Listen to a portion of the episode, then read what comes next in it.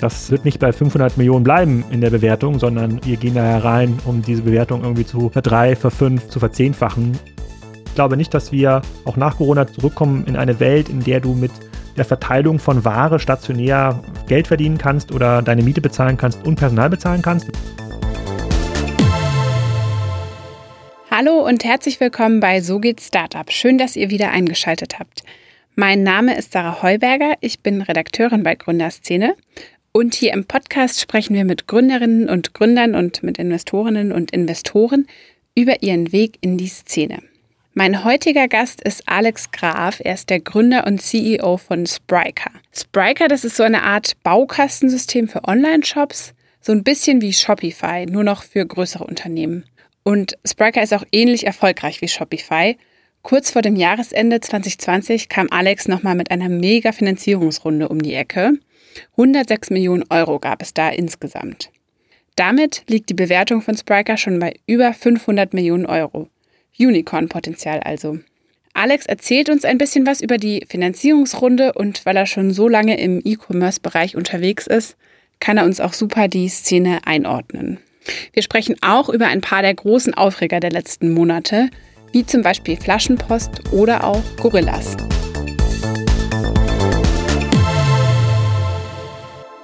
Alex, schön, dass du da bist. Moin moin und vielen Dank für die Einladung. Alex, du bist uns jetzt gerade vom Land zugeschaltet, hast du mir im Vorgespräch erzählt. Wo bist du gerade genau? Ich wohne zwischen Kiel und Eckernförde schon seit fast 20 Jahren, also nicht direkt an diesem Ort, aber schon immer so in der Nähe von Kiel. Musste da jetzt in den letzten 15 Jahren eigentlich immer so einen Nachteil ertragen, weil ich immer nach Berlin und Hamburg pendeln musste, aber jetzt in Zeiten von Corona ist das Landleben auf jeden Fall auf der Vorteilsseite. Du hast auf jeden Fall den besseren Wohnort gewählt, um die Pandemie auszusitzen eigentlich, oder? Ja, jetzt nicht bewusst, was die Pandemie angeht. Das ging darum, dass wir mit unseren Kindern bei Oma und Opa wohnen wollten, damit die auch was von den Kindern haben. Aber es ist sicherlich, geht die Pandemie hier ein bisschen entspannter vorüber als wahrscheinlich in Hamburg oder Berlin. Du bist da schon länger, also nicht jetzt erst seit Corona. Das heißt, die Firma habt ihr schon vor der Pandemie vor allem remote geführt oder wie habt ihr das bisher gehandhabt? Ja, es war schon immer ein Setup, was erlaubt hat, dass eigentlich alle remote arbeiten konnten.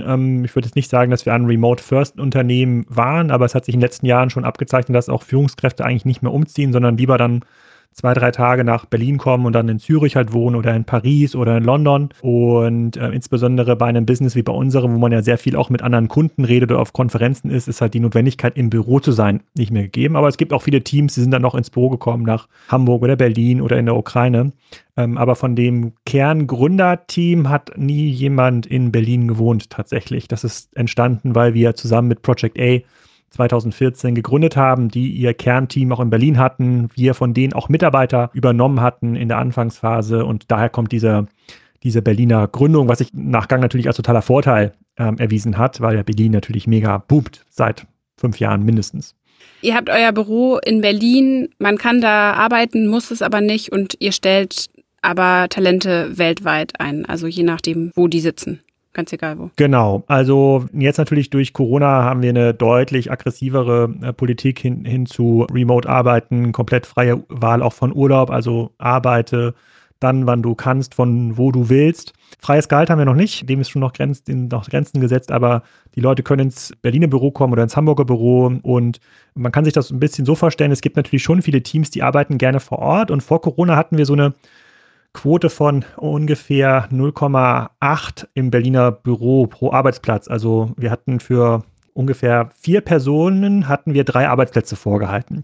Und diese Quote sinkt jetzt einfach. Also wir werden wahrscheinlich planen können mit einer Quote von 1 bis 2 Arbeitsplätze auf 4 Personen, also physisch Büroarbeitsplätze, weil das in Berlin natürlich auch sehr, sehr teuer geworden ist. Also auch die Mieten sind natürlich jetzt runtergegangen in den letzten Wochen und Monaten, aber je nachdem, wo man mietet und wie man mietet, zahlt man schon zwischen 5.000 und 10.000 Euro pro Jahr pro Arbeitsplatz und das kann man sich natürlich gut sparen und ins Gehalt stecken oder in Homeoffice-Ausstattung und wir wollen den Leuten nicht vorschreiben, wo sie arbeiten müssen. Wir wollen das als Gründer auch selber nicht für unseren Alltag bestimmt haben, wo wir sein müssen, sondern wollen so arbeiten, wie das für unsere Familie und für das Business am besten ist und da gibt es dann natürlich eine deutlich größere Flexibilität. Thema Geld, daran soll es jetzt aber erstmal nicht mangeln, denn kurz vor Jahresende, also Ende 2020, seid ihr mit Spryker nochmal mit so einer Mega-Finanzierungsrunde um die Ecke gekommen, kurz vor Weihnachten. 106 Millionen Euro waren das insgesamt, 130 Millionen US-Dollar. Die Bewertung lag so bei ungefähr über 500 Millionen Euro, meine ich. Und ihr habt auch einen namhaften US-Investor dazu bekommen. Vielleicht können wir gleich zu Beginn mal mit der Runde starten und vielleicht kannst du uns ein paar Details dazu verraten. Also auch vielleicht, was das Timing anging, weil das war natürlich jetzt mitten in Corona für so eine E-Commerce-Plattform, wie ihr es seid, scheint es mir ein sehr gutes Timing zu sein. Ja, also es ist sicherlich besser, dass wir E-Commerce-Software anbieten oder Commerce-Software als Hotelprodukte, das muss man ganz klar sagen. Die Bewertung liegt bei über 500 Millionen Dollar, nicht Euro, nach Finanzierungsrunde. Und für uns als Softwareunternehmen ist es ja ganz normal, wir sind jetzt in einer sehr guten Größenordnung angekommen, dass wir jetzt auch international Kunden closen, dass wir internationale Partner haben. Ne? Wir schaffen es mittlerweile mit unserer Brand und auch unserem Business Top-Talent anzuziehen, also von großen anderen Vendoren, also auch von Konkurrenten. Und dann ist der klassische Schritt, den man immer so vorhat in der Phase, in der wir sind, Richtung USA zu schauen. Warum schaut man Richtung USA und jetzt nicht Richtung Asien oder nur Frankreich? Das liegt einfach daran, dass in unserem Markt über die Hälfte aller Softwareumsätze in den USA gemacht werden. Also für diesen Digital-Commerce-Markt, das ist so die Box, in der wir sind, also für die Kosten und die Ausgaben rund um so Shop-Produkte, der bewegt sich ja auf einem Niveau von 7 Milliarden Dollar pro Jahr, wächst natürlich auch durch Corona massiv an, deswegen ist es natürlich auch sehr spannend gerade für die Investoren.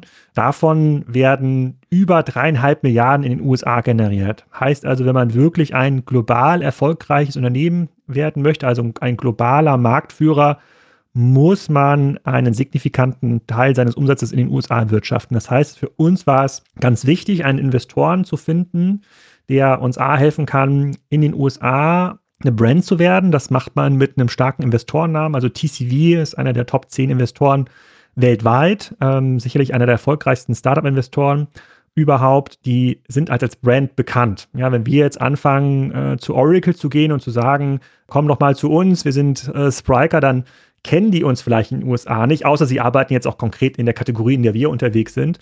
Wenn die aber hören, hey, da hat TCV investiert, die haben auch schon in Facebook und in Apple und viele andere investiert. Netflix zum Beispiel auch. Genau. Und dann hat das natürlich ein ganz anderes Gewicht. Und vom Timing her ist es in unserem Geschäftsmodell so, wir sind ja nicht angewiesen auf Einmalkunden, die wir über Google oder Facebook anwerben müssen, sondern wir haben sehr langfristige Kundenverträge. Wir können also jederzeit auch in einen sehr profitablen Modus überspringen. Dann wächst man vielleicht ein bisschen langsamer, dann kann man nicht mehr 100% im Jahr wachsen, dann wächst man vielleicht nur noch 50% im Jahr, aber das kann man jederzeit umschalten und wir hatten eigentlich geplant, uns erst 2021 umzuschauen nach Investoren, weil sozusagen Geld haben wir genug, auch in der letzten Runde geraced. Wir betreiben das Business sehr effizient und kaufen oder bezahlen das, was notwendig ist, um die nächsten 2-3 Jahre gute Software auf die Beine zu stellen und international gut zu wachsen. Der Markt in 2020 hat sich aber durch Corona auch so verändert, dass natürlich Investitionen in Infrastrukturprodukte, also Softwaredienstleister, wie wir es zum Beispiel sind, stark gedreht hat. Also sieht man an der Bewertung von Shopify, die ja mit teilweise im 80-, 90-fachen des Jahresumsatzes an der Börse bewertet werden, auch einem Big Commerce und auch vielen anderen. Und das hat sich natürlich auch für uns positiv ausgewirkt, sodass die Multiples eben nicht, wie wir zuerst befürchtet haben, 2020 sinken durch Corona, sondern massiv steigen. Und dann gab es dann Ende des Jahres so auch eine starke Nachfrage nach einer Investition, dass wir gesagt haben, naja, also entweder schaffen wir es jetzt, so einen Top-Investor zu finden, mit dem wir in so einem verkürzten Prozess, also innerhalb von 4 Wochen von Termsheet bis sozusagen Notar, das Ganze durchziehen, dann sparen wir uns einfach 4-5 Monate Arbeit und können viel schneller wachsen. Wenn es nicht klappt, auch kein Problem, dann haben wir die gleiche Lage wie vorher, dann machen wir das in Ruhe in 2021. Es hat einfach geklappt und das sorgt natürlich für Stress, weil wir jetzt viele Sachen vorziehen müssen und einfach noch deutlich mehr die Beine in die Hand nehmen müssen, aber ist natürlich auch eine ganz tolle Bestätigung fürs Team und für das Businessmodell, dass so ein global renommierter Investor das bestätigt und auch sagt, hey, das wird nicht bei 500 Millionen bleiben in der Bewertung, sondern wir gehen da herein, um diese Bewertung irgendwie zu ver3, ver5, zu ver10-fachen und da bin ich genauso wie der Investor sehr zuversichtlich. Ihr habt erst befürchtet, dass Corona die Investitionslust so ein bisschen senkt und habe gemerkt, dass es vielleicht nicht so ist, habe dann angefangen, eure Fühler auszustrecken und dann ging es tatsächlich so schnell, wie du jetzt beschrieben hast, also innerhalb von 4 Wochen so ein dann auch komplett Remote-Deal wahrscheinlich abzuschließen mit US-Investoren, die man noch nie gesehen hat. Ich habe sie persönlich noch nicht getroffen, nee, nur via Zoom, das stimmt. Ja, also wenn du dich mal zurückerinnerst, so Richtung Februar 2020, dann war es ja schon so, dass niemand so genau wusste, was passiert eigentlich. Also wir wussten jetzt gar nicht, was passiert mit unseren Kunden. Investieren die jetzt stärker Richtung E-Commerce oder halten die jetzt erstmal alles beisammen, weil sie glauben, dass morgen die Arbeitslosigkeit ausbricht? Ist so nicht passiert. Also natürlich haben die Unternehmen, die sowohl im E-Commerce schon dabei waren, als auch diejenigen, die gesagt haben, wir haben große Chancen, stark angefangen zu investieren. Das hat sich dann so gezeigt bei uns um April, Mai spätestens, das eigentlich in unsere Richtung entwickelt. Man hat aber auch am Anfang des Jahres gesehen, dass natürlich Investoren anfangen, Geld zusammenzuhalten. Ja, es war ja Ende 2019 so eine massive Hochphase eigentlich an Investitionen, die ja auch teilweise nach Berlin gegangen sind. Und es gibt ja so Indizes, die zeigen, wie sind denn so Software-as-a-Service-Businesses bewertet? Welche Multiples auf Jahresumsatzbasis werden dort eigentlich gezahlt? Und da konnte man im Februar schon sehen, dass es da so nicht einen richtigen Knick nach unten gab, aber zumindest so ein Plateau, eine leichte Delle, also eine sehr hohe Unsicherheit. Im ersten Quartal, genau. Ja, das war erstes Quartal 2020. Also. Und das hat sich dann eigentlich übers Jahr gelegt und so, dass wir, also die vielen Einladungen, die wir so bekommen, in unserer Phase ist jetzt ja nicht mehr so, dass wir mit einem Pitch-Deck rumlaufen, sondern man hat natürlich einen begrenzten Bereich von Investoren, das sind so 20, 30, 40, die es immer mal wieder melden, immer mal wieder fragen, hey, wie geht's euch, lasst uns mal auf dem Kaffee treffen oder im Falle von Corona, lasst uns doch mal austauschen, wie ihr den Markt so einschätzt. Und da haben wir ein paar Gespräche einfach forciert Ende des Jahres und da viel Interesse bekommen. Und dann hat sich diese Finanzierungsrunde so ergeben. Aber es ist natürlich auch eine tolle Leistung, des Teams diese Daten überhaupt so bereitzustellen. Und man muss auch ganz klar sagen, bei so einer Runde arbeiten viele Kanzleien mit. Und wir hatten da Glück quasi mit Honert und Partner, die uns da vertreten und auch die Gegenseite in Anführungsstrichen, die neuen Investoren oder Bestandsinvestoren haben super produktiv da mitgemacht. Und das ist natürlich nur möglich, weil das Business schon in einem sehr erwachsenen Zustand ist, also viele Sachen einfach schon sehr gut ausverhandelt sind und auch schon sehr international aufgestellt war vorher. Ja, also sicherlich hat das Jahr viele gute Sachen für uns gebracht. Aber ich meine generell auch für den ganzen Bereich, ne? Anfang des Jahres war so eine allgemeine Unsicherheit, aber dann war zumindest mein Gefühl, hat sich das ja schon ziemlich aufgesplittet in die Businesses, wo dann richtig viel Geld reingesteckt wurde, eben wie E-Commerce zum Beispiel, weil ja die Investoren auch irgendwo ihr Geld lassen müssen. Also es gibt ja weiterhin die Töpfe, die ausgegeben werden müssen und wiederum die Branchen, die es vielleicht dann eher härter trifft. Und da hat sich ja eure Branche dann einfach als sehr passend aus. Also wir wollen uns nicht beschweren. Ja.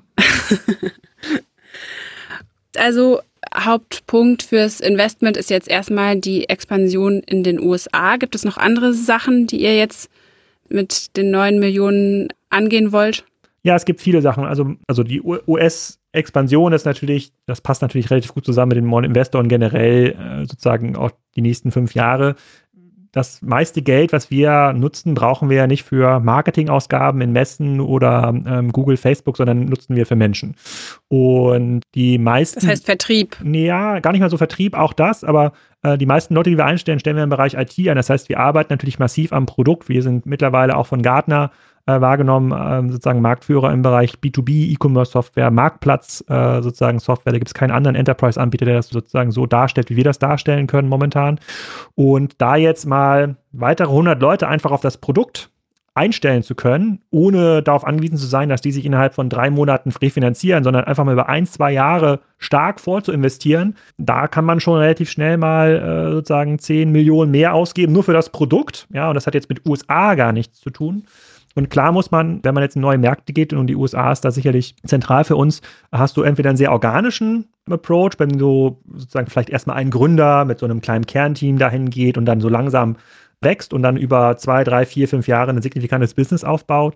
Wir können jetzt natürlich viel aggressiver auch hiren, können einfach mal sagen, wir nehmen jetzt mal die Leute, die wir brauchen, um dann ein gutes Geschäft aufzubauen, ohne die Erwartung zu haben, jetzt in 2021 deinen großen Payback zu sehen. Und das sind sicherlich so 2 zentrale Töpfe, dann gibt es noch ein paar kleinere Themen, aber ruckzuck, einmal ist die Burnrate nochmal 10, 15 Millionen pro Jahr höher, da darf man sich nichts vormachen, aber das meiste sind tatsächlich Leute, die am Produkt arbeiten, was gar nicht USA-spezifisch ist, aber sicherlich auch der Expansion in den USA dienlich sein wird.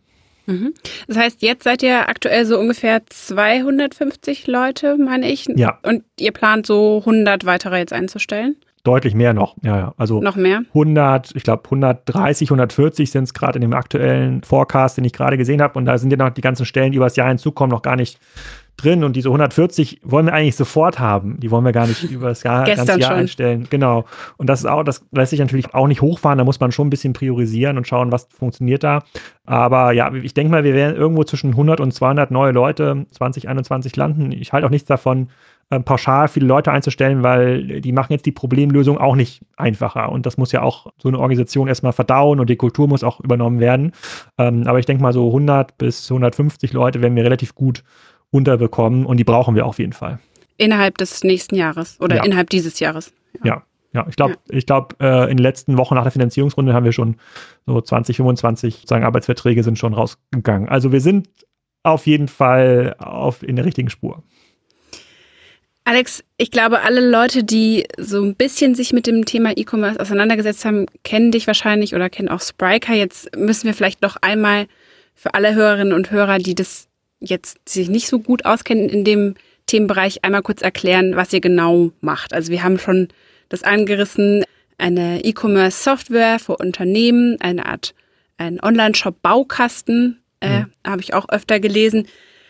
Kannst du noch mal kurz auf den Punkt bringen, was ihr genau macht? Und vielleicht auch, also ich meine, Shopify kennen ja sicher auch viele, das ist auch von einem Deutschen gegründet worden, Tobias Lütke. Das funktioniert ja ähnlich, ist aber, richtet sich ja eher an kleinere Geschäfte, kleinere Unternehmen, würde ich sagen. Oder auch so jedermann eigentlich, der das nutzen kann.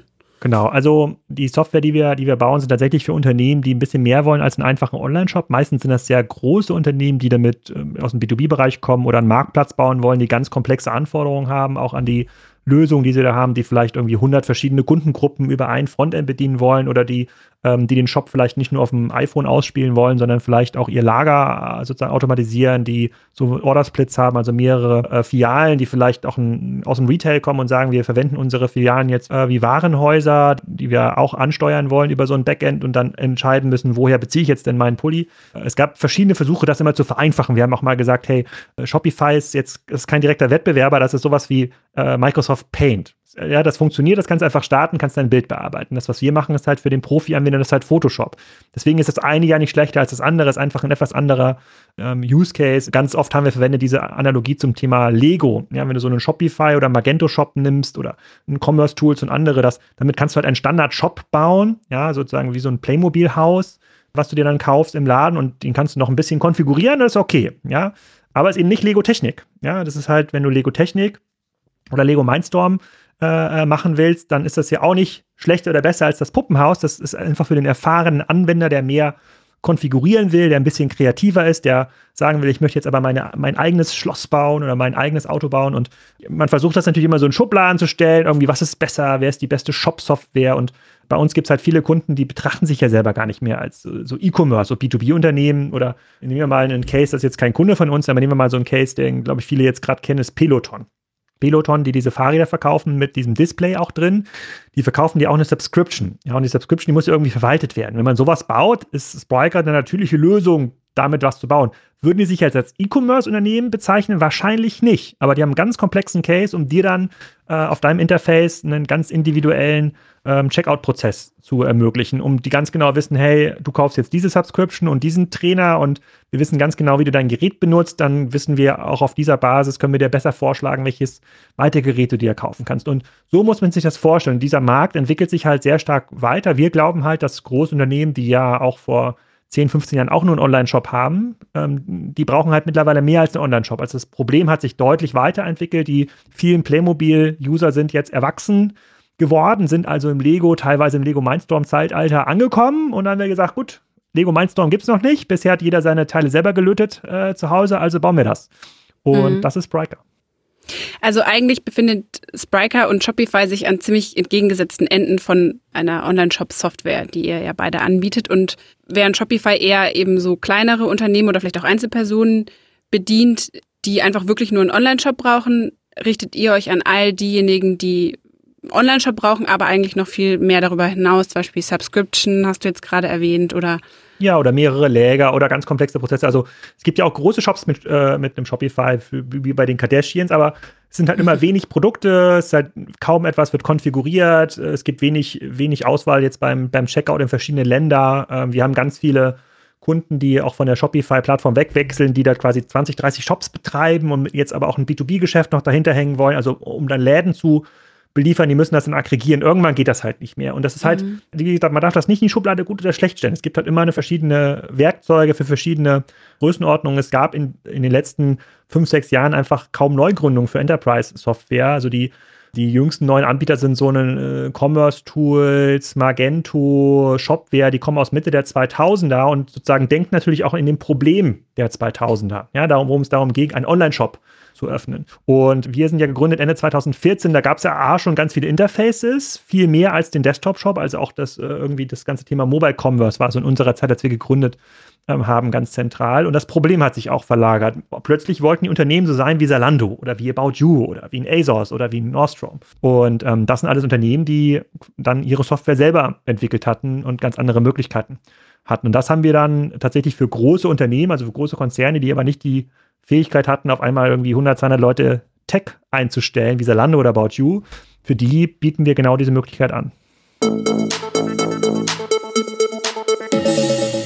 Auch du möchtest mit dem eigenen Startup durchstarten oder dein Business 2021 noch erfolgreicher machen? Dann starte mit der richtigen Buchhaltung. Um den Einstieg zu erleichtern, schenkt sevDesk, die Buchhaltungssoftware, exklusiv allen Hörerinnen und Hörern des So geht Startup Podcasts 6 Gratismonate mit dem Code GRÜNDERSZENE100. Auf deinem individuellen Dashboard von sevDesk hast du jederzeit und überall deine Finanzen im Blick. In der App lassen sich außerdem einfache Angebote erstellen, Rechnungen senden oder Belege digitalisieren. So weißt du immer genau, wie es gerade um dein Business steht. Leg direkt los und sichere dir unter www.sevdesk.de/Gründerszene mit dem Code Gründerszene100 das erste halbe Jahr sevDesk for free.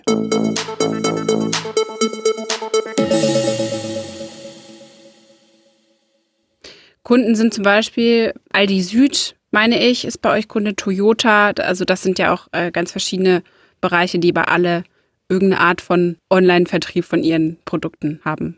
Ja, also so ein Toyota hat zum Beispiel im Rahmen von Corona mit uns eine Plattform gebaut, die den Toyota-Händler ermöglicht hat, ihr Inventar zu listen. Ja, innerhalb von ein paar Wochen ist das dann live gegangen, weil die Leute durften nicht in die Autohäuser. Ein Metro, auch ein ganz großer Kunde von uns, baut damit sein Kioskgeschäft sozusagen in Osteuropa. Auch ein ganz, ganz individueller Case. Auch MyTheresa ist, also wenn du bei MyTheresa was mobil bestellst, das läuft es auch über Spryker. Also es gibt ganz verschiedene Anwendungen. Mittlerweile verschiebt sich das sehr stark in den Bereich B2B und ja, über die Hälfte der Kunden haben eigentlich perspektivisch vor, ein Marktplatz zu werden. Das darf man nicht verwechseln mit einem Amazon-Marktplatz, aber sondern diese Logik, die bei B2B-Unternehmen da vorherrscht, ist zu sagen, okay, wir sind jetzt sehr stark in einer bestimmten Produktkategorie, keine Ahnung, wir sind jetzt irgendwie die Besten, um bestimmte Schrauben oder Drills herzustellen und kennen eigentlich alle Kunden und diese Kunden, die nutzen aber auch noch 5, 6, 7 andere Hersteller und Produkte, lasst die doch mal auf eine Plattform ziehen. Und wir sind die Ersten, die investieren in unserem Bereich und vielleicht schaffen wir es, diesen Marktplatzeffekt für unsere Nische zu erzeugen. Und da gibt es ganz, ganz, ganz, ganz viele riesige Opportunitäten, weil dieser Longtail, der vorher immer ganz dünn war im E-Commerce, der wird auf einmal dick. Auf einmal gibt es so viel Umsatz, so viele Möglichkeiten, so viele Kunden, dass auf einmal auch einzelne Bereiche in diesem Longtail so groß werden, dass da Marktplatzpotenzial entsteht. Durch die Pandemie jetzt oder meinst du einfach nur durch die Entwicklung im E-Commerce-Bereich? Die Pandemie hat das auf jeden Fall beschleunigt. Die hat viele Branchen auch gezwungen, da neu zu denken und hat sicherlich dann nochmal 2-3 Jahre Marktentwicklung vorweggenommen. Aber es ist jetzt nicht ursächlich durch die Pandemie. Das ist grundsätzlich die Transformation, die im E-Commerce passiert. Mhm. Jetzt würde ich doch gerne nochmal ganz kurz auf die Unterscheidung zwischen Spotify und euch kommen.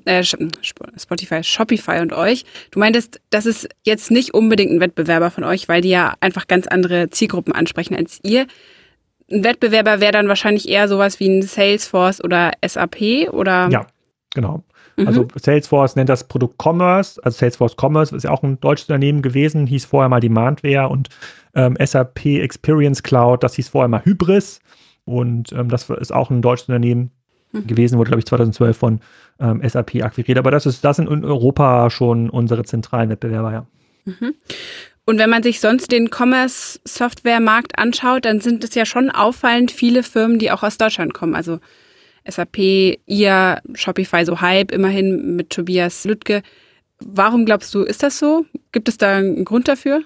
Das ist eine sehr gute Frage. Also der Ursprung liegt natürlich bei Intershop, die ja wohl sowohl Vorbild waren für Hybris damals in der Gründung, als auch für Demandware. Demandware ist ja quasi eine Intershop-Abwandlung gewesen, aber es ist sicherlich der Bereich, in dem Deutschland weltweit führend ist im Technologiebereich, also endlich mal ein Bereich, wo wir den anderen nicht hinterherlaufen, sondern den Ton so ein bisschen mit angeben. Ich glaube, vieles natürlich so Timing und Glück, dass das sehr früh dabei war. Ich glaube, einiges kommt natürlich auch so ein bisschen aus dieser SAP-Denke, dass man sehr früh sehr klar strukturierte Prozesse in Unternehmen eingeführt hat und das auch versucht hat, sozusagen ins Bereich E-Commerce zu übertragen. Ich glaube, man müsste mal den Wilfried Beek fragen, einen der Gründer von Intershops, der heute auch E-Pages macht, also auch ein sehr, sehr großes Unternehmen in Hamburg, ein Shopify-Wettbewerber, woher der initial mal seine Leute bekommen hat, als er Intershop gegründet hat. Oder Stefan Schambach, den Demandware-Gründer, könnte man auch fragen. Und ich glaube, wenn man mal rausfindet, wo die Leute damals herkamen, wo die diese Kompetenz hatten, so eine Software zu bauen, aus der ja ganz viel dann entstanden ist, dann kommt man, glaube ich, der Ursache ein bisschen näher. Ich persönlich weiß es auch nicht. Für uns ist es eine glückliche Situation, weil man natürlich auch tolle Leute auch in Deutschland anwerben kann oder natürlich auch der ganze Agenturmarkt extrem erfahren ist, es da extrem viel Kompetenz gibt und das ist auch mal ein Bereich, wo dann auch so ein Gartner- oder Forrester-Analyst manchmal ein bisschen neidisch guckt, weil man da als Vendor so ein bisschen im Vorteil ist und da teilweise mehr weiß über den Markt, die Marktentwicklung, als die das als Analysten da rausfinden, weil sie dann oft in den USA sitzen oder halt sehr remote dabei sind. Aber es ist eine gute Frage, hat aus meiner Sicht noch keiner so richtig beantworten können. Okay, muss ich vielleicht mal als ein bisschen größere Recherche angehen dann. Aber du kommst ja selber auch aus diesem Dienstleistungsbereich, also du hast dich eher auf Beraterseite auch mit dem Thema ja auseinandergesetzt und dann aber festgestellt, dass da noch eine Lücke ist, oder? Also für eine Software wie eure. Ja, also der Ursprung der Dienstleistung, die ich bisher aufgebaut habe, war bei NetImpact, damals zusammen mit Tarek Müller und Nils Seebach. Da haben wir schon ein kleines Spin-Off gehabt, das hieß damals schon eTribes, wo wir dann Unternehmen beraten haben und wir haben immer mehr Projekte kennengelernt, dann so 2011, 2012, wo es dann einfach nicht mehr ausgereicht hat, nur noch Shopware zu implementieren oder Hybris zu implementieren und dann kam es tatsächlich über einen Podcast mit Florian Heinemann 2014, kam so die Idee, hey, ihr habt doch jetzt die Erfahrung, unsere Technologie aufgebaut beim Aufbau von Contorion und von Zalando und kann man daraus nicht irgendwie ein Produkt machen, weil wir haben ganz viele Kunden, die eigentlich so ein Produkt brauchen. Und daraus ist dann tatsächlich Spryker entstanden. Aber ja, ich habe tatsächlich erstmal viele Jahre auf der Dienstleistungsseite gearbeitet und aus der Notwendigkeit heraus, dass etwas entwickelt, weil es einfach nichts gab. Also nichts, was irgendwie alle zufriedengestellt hätte. Und Project A wurde ja dann auch Gründungsinvestor und genau, hattest du ja auch vorhin schon erzählt, mit Sitz in Berlin und dadurch seid ihr auch nach Berlin und genau.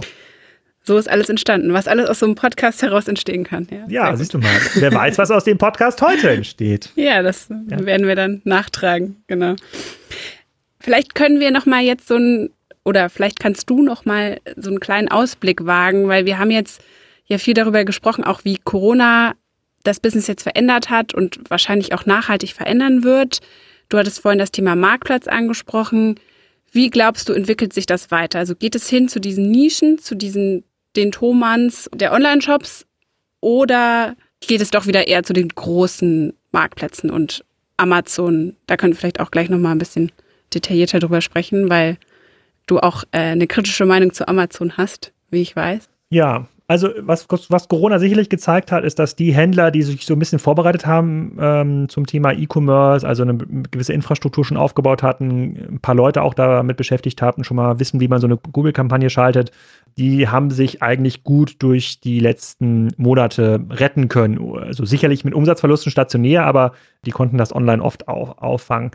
Was man sieht, ist, dass es immer mehr Nischen gibt, immer mehr Bereiche gibt, die Online-Spezialisten ermöglichen. Wir sprechen vielleicht noch über 2, 3 dieser Unternehmen. Ich selber bin immer ganz begeistert, was sich im Bereich Logistik neu entsteht, was aus Asien da neu entsteht und Amazon ist da auch teilweise sehr, sehr limitiert und hat es bisher eigentlich nicht geschafft, in diese Mobile-First-Welt zu kommen, obwohl ich natürlich auch alle Bedarfs Käufe bei Amazon abdecke. Ja? Ich starte die App auf dem Sofa und sage, ich brauche da irgendwie das und das, wir brauchen eine Hundeleine und dann wird das mal kurz da bestellt. Oder eine Schreibtischlampe, weil die Kinder jetzt zu Hause natürlich auch immer Homeschooling machen müssen, wird schnell dort bestellt. Aber es gibt ganz, ganz viele neue Nischen, die entstehen. Mittlerweile, mit Boris habe ich heute Morgen telefoniert, der hat mir ganz begeistert von einer großen Bäckerei in Hannover berichtet, die jetzt auch mal einen Online-Shop schnell aufgebaut hat, in diesem Fall auf Basis von Shopify. Da kannst du dann ab 10 Euro Mindestbestellwert, kannst du dann einfach dir deine Brötchen liefern lassen morgens. Die werden dann umweltgerecht von einem Kurier für 3,50 Euro, glaube ich, ausgefahren. Und ich glaube, wenn so ein mittelständischer Bäcker das irgendwie kann, dann kann das eigentlich jeder größere Händler, kann das auch. Die meisten haben sich in so einer Stasis irgendwie wiedergefunden und versuchen sich dann über Hilfen zu retten und ihr altes Geschäft zu retten. Daran glaube ich nicht. Ich glaube nicht, dass wir auch nach Corona zurückkommen in eine Welt, in der du mit der Verteilung von Ware stationär Geld verdienen kannst oder deine Miete bezahlen kannst und Personal bezahlen kannst. Wenn du das Gebäude selbst besitzt, in dem du verkaufst und dir selber kein Gehalt zahlen musst in deiner Boutique, dann wird das vielleicht noch funktionieren, aber auf größeren Flächen glaube ich nicht mehr, dass das funktioniert. Und jetzt entsteht gerade eine Infrastruktur rund um Corona, auch durch Corona betrieben, insbesondere Lieferinfrastruktur, die ganz neue Geschäftsmodelle ermöglicht und bei denen dann Leute einfach lernen, es ist gar nicht mehr notwendig, dass ich irgendwie mein Klopapier oder meine Wischtücher oder meine CO2-Flaschen oder was auch immer im Laden bestelle. Ich kriege das online besser, flexibler, zuverlässiger und viel bequemer nach Hause geliefert und dann auch noch umweltfreundlicher, weil ich nicht mehr mit dem eigenen Auto zum Laden fahren muss. Das hat vieles beschleunigt und führt sicherlich auch dazu, dass viele Geschäftsmodelle in den nächsten 12 Monaten Insolvenz anmelden müssen, die es aber oft verschlafen haben und die sich damit zufrieden gegeben haben, für kostenlose Parkplätze in der Innenstadt zu kämpfen. Das heißt aber umgekehrt auch, dass sich die Innenstädte wahrscheinlich ziemlich verändern werden. Also so wie du das jetzt beschreibst, klingt es ja so, als ob der stationäre Handel eigentlich jetzt dem Tode geweiht ist, außer er hat einen gut funktionierenden Online-Shop. So. Außer er hat einen Grund, warum der Kunde in den Laden kommen sollte. Ja, und statt diesen Grund können halt viele Händler nicht nennen. Dann hat man ein Problem. Das heißt, Bedarfskäufe sind kein Grund mehr eigentlich für dich? Also für mich persönlich sowieso nicht, aber ich glaube auch für immer weniger Kunden. Und ja, die Innenstädte verändern sich aber zum Besseren. Also ich meine, was habe ich denn in meiner Innenstadt, in meiner mittelgroßen Stadt wie Kiel, wenn da irgendwie neben den H&M dann noch irgendwie langweiliger Thalia-Laden, überall die gleichen Logos, sondern in die Innenstädte kommen halt Kitas, Altenheime, Vergnügungszentren, Cafés. Also ich glaube total an diesen Pitch der stationären Einzelhandels, dass die Leute sich irgendwie treffen wollen. Mhm. Ja, und dass sie sich sehen wollen, dass sie sich austauschen wollen. Aber die Refinanzierung der Infrastruktur durch ein Handelsmodell, die wird halt nicht mehr stattfinden in Zukunft, sondern es wird halt entweder durch Gastro refinanziert oder durch Unterhaltung oder durch Altenheime oder durch Kitas oder sonst was. Und das ist ja in der Innenstadt, die ist infrastrukturell am besten aufgestellt. Die ist besser aufgestellt als sozusagen die Straße, in der du wohnst, wahrscheinlich in Berlin und als auf dem Dorf, auf dem ich wohne. Und da muss man halt die Sachen hinbauen, die Leute auch brauchen und wollen. Und ein Warenverteillager für Dinge, die ich mir auch bequem nach Hause schicken lassen kann, hat aus meiner Sicht in der Innenstadt nichts mehr zu suchen. Ja. Und umgekehrt Amazon, das hast du jetzt auch genannt als dein Bedarfswarenlieferant weiterhin, obwohl du ja auch kritisch gegenüber Amazon bist. Ich habe nochmal jetzt im Vorfeld ein bisschen recherchiert, da hast du, glaube ich, 2019 gesagt, dass du deine Aktien verkauft hast, ja. So, weil du nicht mehr an das Modell Amazon glaubst. Das hat sich ja jetzt in den letzten Monaten ein bisschen anders entwickelt, zumindest wenn man sich den Aktienkurs anguckt. Bereust du das jetzt? Nee, es gibt ja auch andere Aktien, die sich relativ gut entwickelt haben. Also insofern sozusagen ist meine Portfolioentwicklung hat sich davon nicht jetzt negativ beeinflussen lassen. Aber würdest du denn deine Bewertungen von Amazon wiederum revidieren?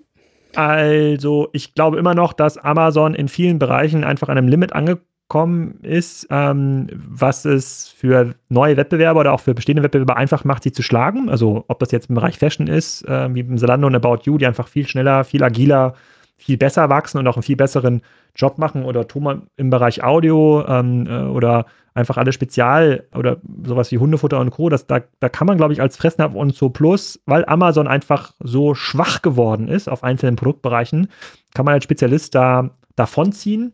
Peak Amazon heißt für mich halt nicht Peak im Sinne von, die haben den Umsatzpeak erreicht. Also ich glaube, die wachsen in den nächsten 5-6 Jahren noch alleine, weil es diesen natürlichen Shift jetzt gibt von offline zu online. Ob das jetzt 10% oder 20% im Jahr sind, weiß ich nicht. Aber das wird natürlich bei Amazon am stärksten aufgefangen. Sie haben die beste Infrastruktur, sie sind in der Lage, eine flächendeckende Logistik aufzubauen. Auch hier bei mir auf dem Dorf gibt es 20 Kilometer weiter das nächste Amazon-Lager. Da kommt hier immer der weiße Amazon-Truck angefahren oder in diesem Amazon, ich weiß gar nicht, wie das Programm heißt, wo dann auch diese unabhängigen Fahrer fahren können. Dann kommen hier immer Privatautos, die mit Amazon-Paketen beladen sind. Nee, da profitiert Amazon, glaube ich, ganz massiv.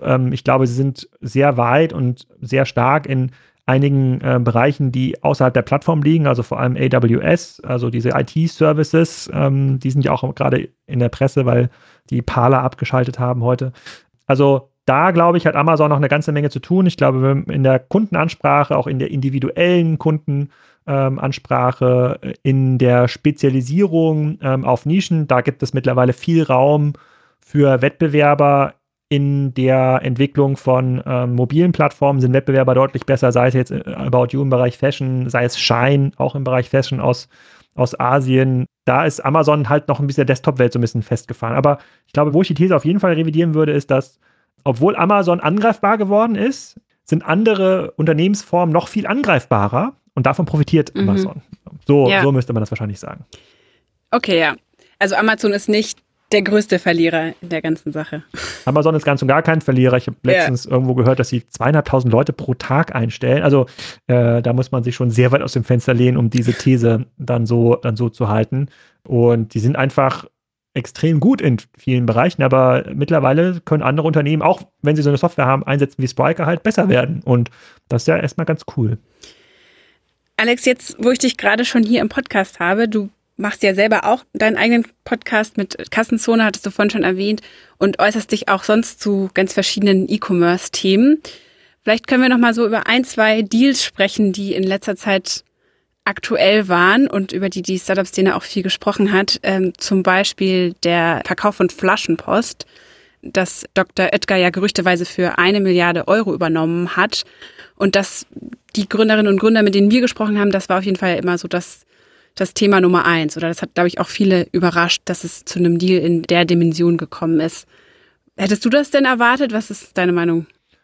Nee, hätte ich nicht erwartet. Also ich finde es extrem cool für Flaschenpost. Ich glaube, es ist auch richtig für Oetker, das zu kaufen. Ich fand Flaschenpost so als eines dieser Infrastruktur-Geschäftsmodelle eigentlich aufgestellt für eine großartige Zukunft, also selber noch viel größer zu werden. Der größte Fehler, den man als Unternehmer machen kann, ist ja, sein Unternehmen zu verkaufen, wenn es gerade gut läuft. Zu früh zu verkaufen? Ja, sagen ja zumindest die meisten Unternehmer, und da würde ich erstmal dran festhalten, wer weiß, was quasi dazu geführt hat, dass man es dann irgendwie verkaufen wollte. Sicherlich gab es dann strategischen Bieter in so einer Finanzierungsrunde, obwohl man vielleicht nur eine Finanzierungsrunde machen wollte, und dann verselbstständigen sich solche Dinge. Hat mich auf jeden Fall überrascht. In der Höhe hat es mich nicht überrascht. Ich finde, das kann man relativ gut herleiten, woher das irgendwie kommt, diese Bewertung aus einer reinen Umsatzwachstum und so eine Dynamik, und man kauft sich dann entsprechend auch eine Kompetenz ein. Ich befürchte natürlich, dass Oetker das jetzt so ein bisschen austrocknen lässt, weil man eben nicht mehr diesen Mut hat, nach vorne zu investieren. Und jetzt gibt es ja auf einmal nicht mehr diesen Wettbewerber, gegen den man ankämpfen musste. Das heißt, er wird jetzt viel, viel flacher investiert. Und jetzt wird vielleicht auch nicht mehr europäisch gedacht. Das ist immer so ein bisschen die Gefahr, die da entsteht. Da gibt es ja auch genug Literatur dazu, was passiert, wenn ein großes Unternehmen ein Startup kauft. Aber ja, also dass der Deal kommt, hat mich überrascht. In der Größe finde ich total cool für beide Seiten. Ich glaube, das macht total Sinn. Ich freue mich auf jeden Fall auf den Gründer Szene Podcast in 5 Jahren. Was wurde eigentlich aus Flaschenpost? Da kann man, glaube ich, noch mehr spannende Sachen draus lernen, als jetzt gerade aus dem Deal-Informationen selber. Ja, und Dr. Oetker hat ja auch versucht, mit Durstexpress einen Wettbewerber aufzubauen. Das hat dann nicht so wirklich funktioniert, und dann, genau, ist man doch wieder da zurückgekommen und hat den Wettbewerber übernommen. Ja, wir gucken mal in 5 Jahren, ob es die dann noch gibt, wie die dann so laufen, was da so passiert ist. Und ein weiteres Thema würde mich auch noch interessieren. Gorillas, das ist der Lieferdienst, der in Berlin gestartet ist, auch in meinem Bezirk, im Prenzlauer Berg. Und das war so wochenlang, das war, weiß nicht, im Sommer, meine ich, da ging das los, da war das wochenlang Thema, und alle haben auch darüber gepostet, also kostenlose Werbung en masse für diesen Service, weil die eben damit geworben haben, in 10 Minuten die Supermarkteinkäufe direkt nach Hause zu bringen. Und dann haben das eben alle probiert. Ich habe damals auch einen Test gemacht, und das hat wirklich funktioniert. Und dann hat also, bei mir hat es nur 6 Minuten gedauert und bei mir nur 8. Und so, das war so der große Hype. Dann haben die auch eine große Finanzierungsrunde abgeschlossen, jetzt im im Herbst, wo sich auch dem Hörensagen nach viele Investoren drum gestritten haben und rollen jetzt immer weiter aus in ganz Deutschland. Was sagst du zu Gorillas? Gorillas zeigt, glaube ich, dass wir sehr festgefahren sind in unserem Denken. Und wenn man sich mal anguckt, wie wir bisher Supermärkte nutzen, also hier auf dem Land wird der Supermarkt ja oft so für den 2-3 Tageseinkauf, Wocheneinkauf genutzt. In der Stadt ist es schon der ausgelagerte Kühlschrank für viele Leute, wo man dann abends nochmal schnell die Sachen holt, die man braucht. Aber ein Supermarkt ist halt extrem ineffizient, wenn man schaut, wie viel Fläche da notwendig ist, was für eine Infrastruktur notwendig ist, sozusagen von Licht und Kassen und Wege und Notausgänge. Da schafft es Gorillas, so einen halben Supermarkt in so eine ganz kleine Boxen, so ein Lager zu packen. Ja? Und für dieselben Preise, die der Supermarkt verlangt, einen viel höheren Turnover pro Quadratmeter zu erwirtschaften. Die Leute, die draufschauen, denken sich ja, wie kann das denn funktionieren? Da kommen jetzt Leute zu mir, die selber mit dem Fahrrad fahren, weil ich zahle gar nicht mehr als im Supermarkt. Und muss man wahrscheinlich auch in Zukunft nicht. Also wenn das Geschäftsmodell richtig skaliert und auch ein Gorillas wird in der Lage sein, bestimmte Eigenmarken zu entwickeln, so wie das Flaschenpost ja auch in der Lage war und also hohe Margen auf bestimmte Produkte zu entwickeln, sei es jetzt Bier oder Butter oder Chips oder was auch immer. Und wird damit auf jeden Fall zu einer Gefahr für Supermärkte und auch eine Gefahr für Unternehmen wie ein Dr. Oetker und andere, also auch ein Unilever und Procter & Gamble, die dann gar nicht mehr ihre Produkte dadurch durchschieben können, weil auf einmal dieser Schlitz ganz klein geworden ist, wie ich Produkte bestelle. Ich scroll gar nicht mehr irgendwie runter wie im Supermarkt so ein ganzes Regal. Ich sehe gar nicht mehr alle 100 Chips-Sorten, sondern ich sehe vielleicht nur noch 3, 4, 5. Und damit wird auf einmal so ein Unternehmen wie Gorillas zum Eigentümer der Daten und kann entscheiden, was ich eigentlich kaufe. Und finde ich extrem charmant, wird sich sicherlich zuerst durchsetzen in Ballungsräumen, wo man halt diese Frequenz auch durchhalten kann. Wird sich wahrscheinlich eher durchsetzen in Märkten, wo es eine hohe Heterogenität in den Einkommen gibt. Deutschland ist ja vom Gini-Koeffizienten eher ein Land, was eher ausgeglichen ist. Also ich rechne damit, dass das in Ländern wie in den USA, wo es halt deutlich unausgeglichener ist, wo es viel attraktiver ist für viele Menschen in dieser Gig-Economy zu arbeiten, jetzt mal unabhängig davon, ob wir das jetzt gut finden oder schlecht, viel schneller durchsetzen. Aber wenn es sich durchsetzt oder wenn es stark wächst in Deutschland, dann würde ich mir als Edeka schon krasse Gedanken machen. Und am Ende des Tages halt ein Infrastrukturbusiness. Ja? Die bauen halt eine Infrastruktur, also Lieferfahrzeuge, ob es jetzt Fahrräder sind oder Autos, ist ja vollkommen egal. Menschen bauen sie auf, bauen Daten aus, haben direkten Kundenzugang, viel mehr Kundenzugang, als dein Rewe jemals hatte. Ja, also welcher deiner Einkäufe im stationären Handel hat dazu geführt, dass du deine Kundeninformationen dort gelassen hast? Außer du zahlst mit der Payback-Karte oder du zahlst vielleicht irgendwie mit deiner H&M, Pik und Kloppenburg-Karte dort in den Laden. Aber in der Regel, die wissen nicht, wer du bist. Ja, sozusagen, die können überhaupt nichts targeten. Und das ist halt so wertvoll nach vorne, was Gorillas da aufbaut. Ich bin auch ein großer Fan. Die Bewertung und die Burnrate ist natürlich aus reiner kaufmännischer Sicht immer schwer zu verdauen, nachzuvollziehen. Verstehe ich auch. Da gucke ich auch mal dann ganz staunend drüber, wenn man sich mal diese Makroperspektive anschaut und auch anschaut, wie ineffizient ein Supermarkt ist. Dann ist das schon ein ziemlich geiles Geschäftsmodell. Ja.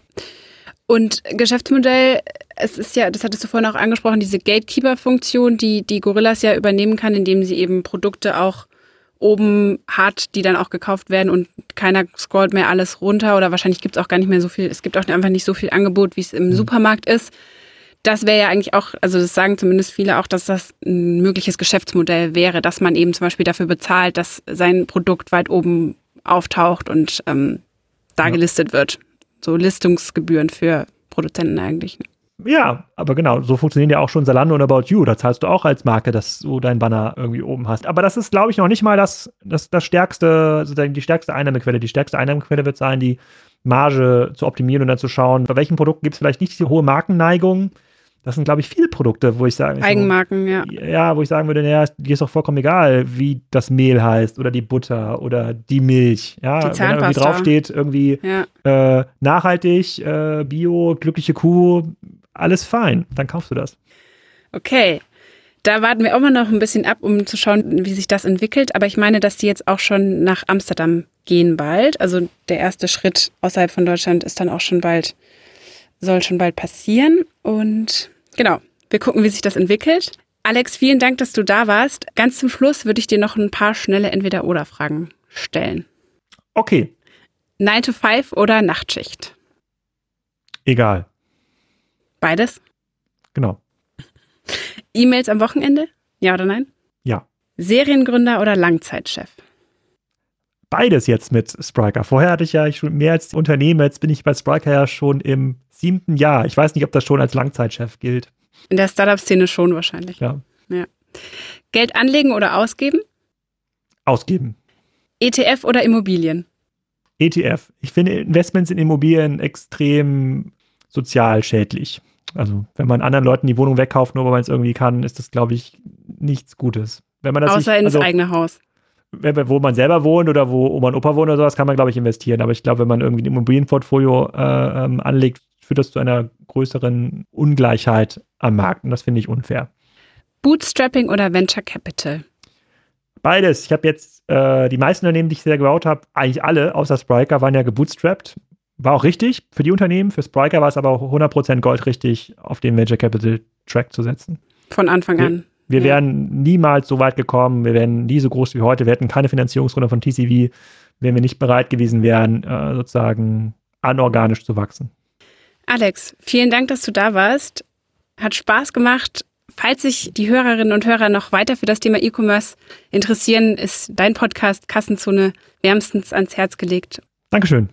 Das war So geht Startup für diese Woche. Ich hoffe, es hat euch Spaß gemacht. Mein Name ist Sarah Heuberger. Und wie immer gilt, wenn ihr Fragen, Lob, Anregungen, Kritik, was auch immer habt, schreibt uns sehr, sehr gerne an podcast@gründerszene.de. Ansonsten hören wir uns in der nächsten Woche wieder.